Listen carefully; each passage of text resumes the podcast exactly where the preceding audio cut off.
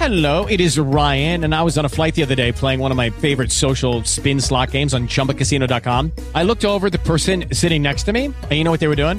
They were also playing Chumba Casino. Coincidence? I think not. Everybody's loving having fun with it. Chumba Casino is home to hundreds of casino style games that you can play for free anytime, anywhere, even at 30,000 feet. So sign up now at chumbacasino.com to claim your free welcome bonus. That's chumbacasino.com and live the Chumba life. No purchase necessary. VGW Group. Void were prohibited by law. See terms and conditions. 18 plus.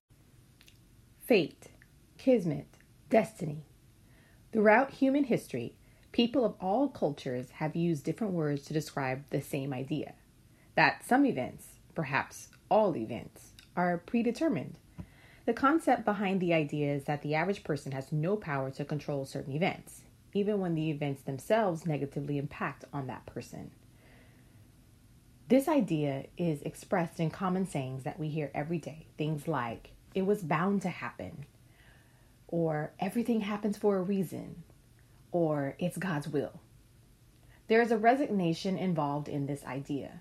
It's almost as if the belief in predestination absolves a person from the results of their action or inaction. If the concept of fate, kismet, or destiny is ultimately self defeating, where did it come from? And why does it still have such a powerful hold on the human imagination? My name is Ronika Jacobs, and you have found my podcast, Strive for More Your Best Life Now. While there are hundreds of thousands of podcasts out there, you have taken the time out to listen to this one. And so, for that, I would like to say thank you. Without any further delay, let's get to it. Let's strive for more.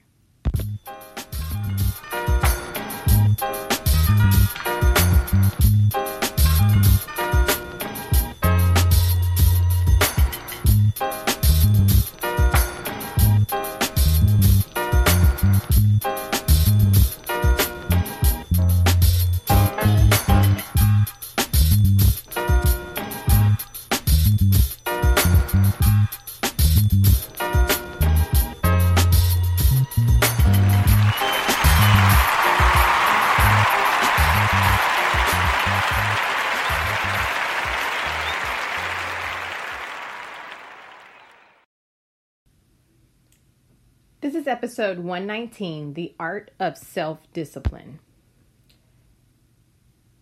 The idea of fate is an old one. When we look back through history, we can see that fate, in one form or another, was a central part of the belief systems of almost every major ancient civilization. The ancient Greeks had a strong belief in the power of fate.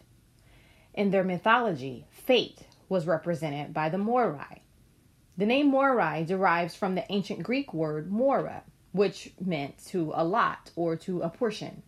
Our word merit is a derivative of mora. There were three Moirai women. Clotho, who was the spinner.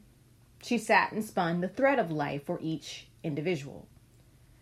Lachesis was the measurer. She measured out the amount of thread that each individual was allotted. And finally, there was Atropos, whose name means inevitable. It was she who cut the thread of life, ending every individual's existence at a moment and manner of her choosing. The idea of the three fates was a powerful one that was echoed by many other cultures. You probably remember the three fates if you've ever read Shakespeare's Macbeth, or also heard about three fates in Oedipus Rex. The Romans basically adopted the Greeks' concept of the fates, calling their version the Parcae.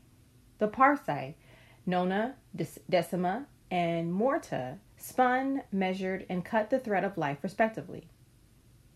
Now in Yoruba, fate is Iwa, or one's destiny.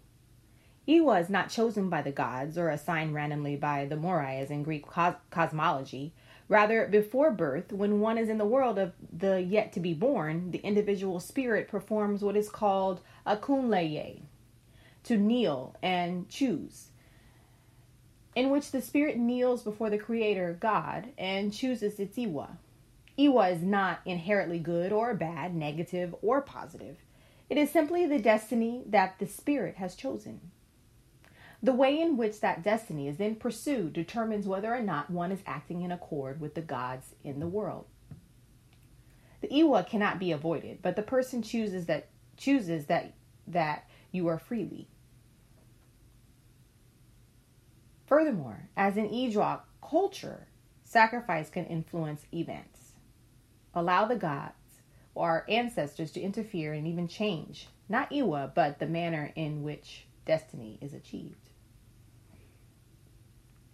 In each of these cultures, and many more, too many to mention here, most of them, the fates are portrayed as old women, sometimes crippled or lame, who are stern and inflexible immune to any tr- entreaty from humankind.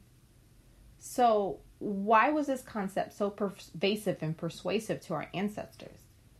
Why does the concept still exist today, which with much of its original power intact? One answer lies in the concept of unpredictability. Very often, we cannot control external events, war, natural disasters, and disease are all to one extent or another uncontrollable. In the aftermath of such an uncontrollable con- controllable event, we seem to find some comfort in believing that the event was either fate or destined to happen. The belief that the tragedy was preordained is psychologically preferable to believing that the universe is essentially chaotic and random. In other words, Fate and predestination impose a pattern and order on events that are, in reality, disordered and unpredictable. There's another reason why the idea of fate holds that the idea that fate holds is so fascinating to us. When we are faced with a situation where we don't know what to do, believing in fate can help us deal with our indecision or indecisiveness. If an outcome is fated to occur, then our ability to choose a course of action becomes easier to deal with. In this situation, a belief in fate takes the sting out of the uncertainty or the ambiguity of the future. Whatever happens was bound to happen, no matter how we decided to act. We came from a chaotic environment in which we had little control. In order to make sense of tragedy, we developed the concept of fate as a coping mechanism. We still live in a chaotic environment. We are still faced with a plethora of uncontrollable events, any one of which could spell our personal extinction. The temptation to believe in fate is still strong. The universe, while oh so beautiful, seems to be essentially indifferent to our individual survival or the survival of those who we hold dear. Fate provides the fiction that the universe is not indifferent. We may not be in control of our own destinies. We may simply be poor players who strut and fret our hour upon the stage of life, but at least we have a part. We are not ignored by the cosmos. In reality, each of us actually is in control of our own life. We have the power to e- effectuate the changes that can result in greater personal happiness and success. All we have to do is take the reins and change direction. All we have to do is take the steps that will bring about positive results. All we have to do is work towards what we want. All we have to do is reject the false comfort of fate in favor of the real comfort of self actualization and development. The next few episodes are not about fate, absolution, or resignation. They are about developing the self discipline necessary to take control of your own life and kicking the idea of predestination to the curb. None of us are victims. None of us are pawns in a cosmic game that we have no control over. Each of us has the power to make our lives what we want them to be. With self discipline, you can get what you want out of life. With self discipline, you can achieve levels of success and happiness that you might have believed were not possible. With self discipline, you do the work to become the best you and live your best life. In the next few episodes, I'm going to speak on self-discipline in some detail. To begin with, I will be I will examine the power of self-discipline. You'll learn what self-discipline is and why it's important. a step by step process that will let you develop your own self discipline, and then some specific self discipline tips that will make it easier for you to acquire the focus you need to get the things that you want. The universe may be chaotic, but your life doesn't have to be. You are capable of developing the mindset necessary to choose a course of action and stay the course until completion. Self discipline not fate, is the key to taking control of your life. My name is Ronika Jacobs from Strive Leadership Consulting. If you would like to learn more about my company, you can visit my website at www.striveforleadership.com. If you're interested in personal one on one coaching, please send me an email at rjacobs at striveforleadership.com. Thank you for listening to my podcast. I hope to see you in the next episode. Continue to strive for more and live your best life now.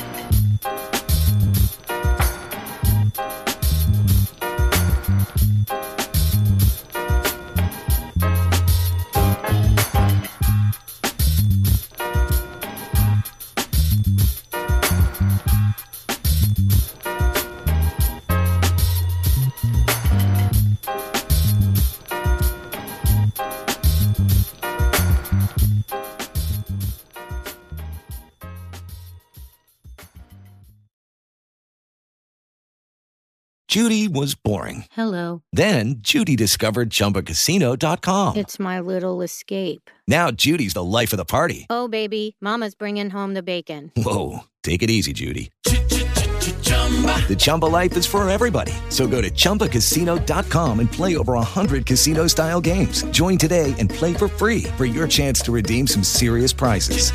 chumba ChumbaCasino.com. No purchase necessary. Void where prohibited by law. 18 plus terms and conditions apply. See website for details.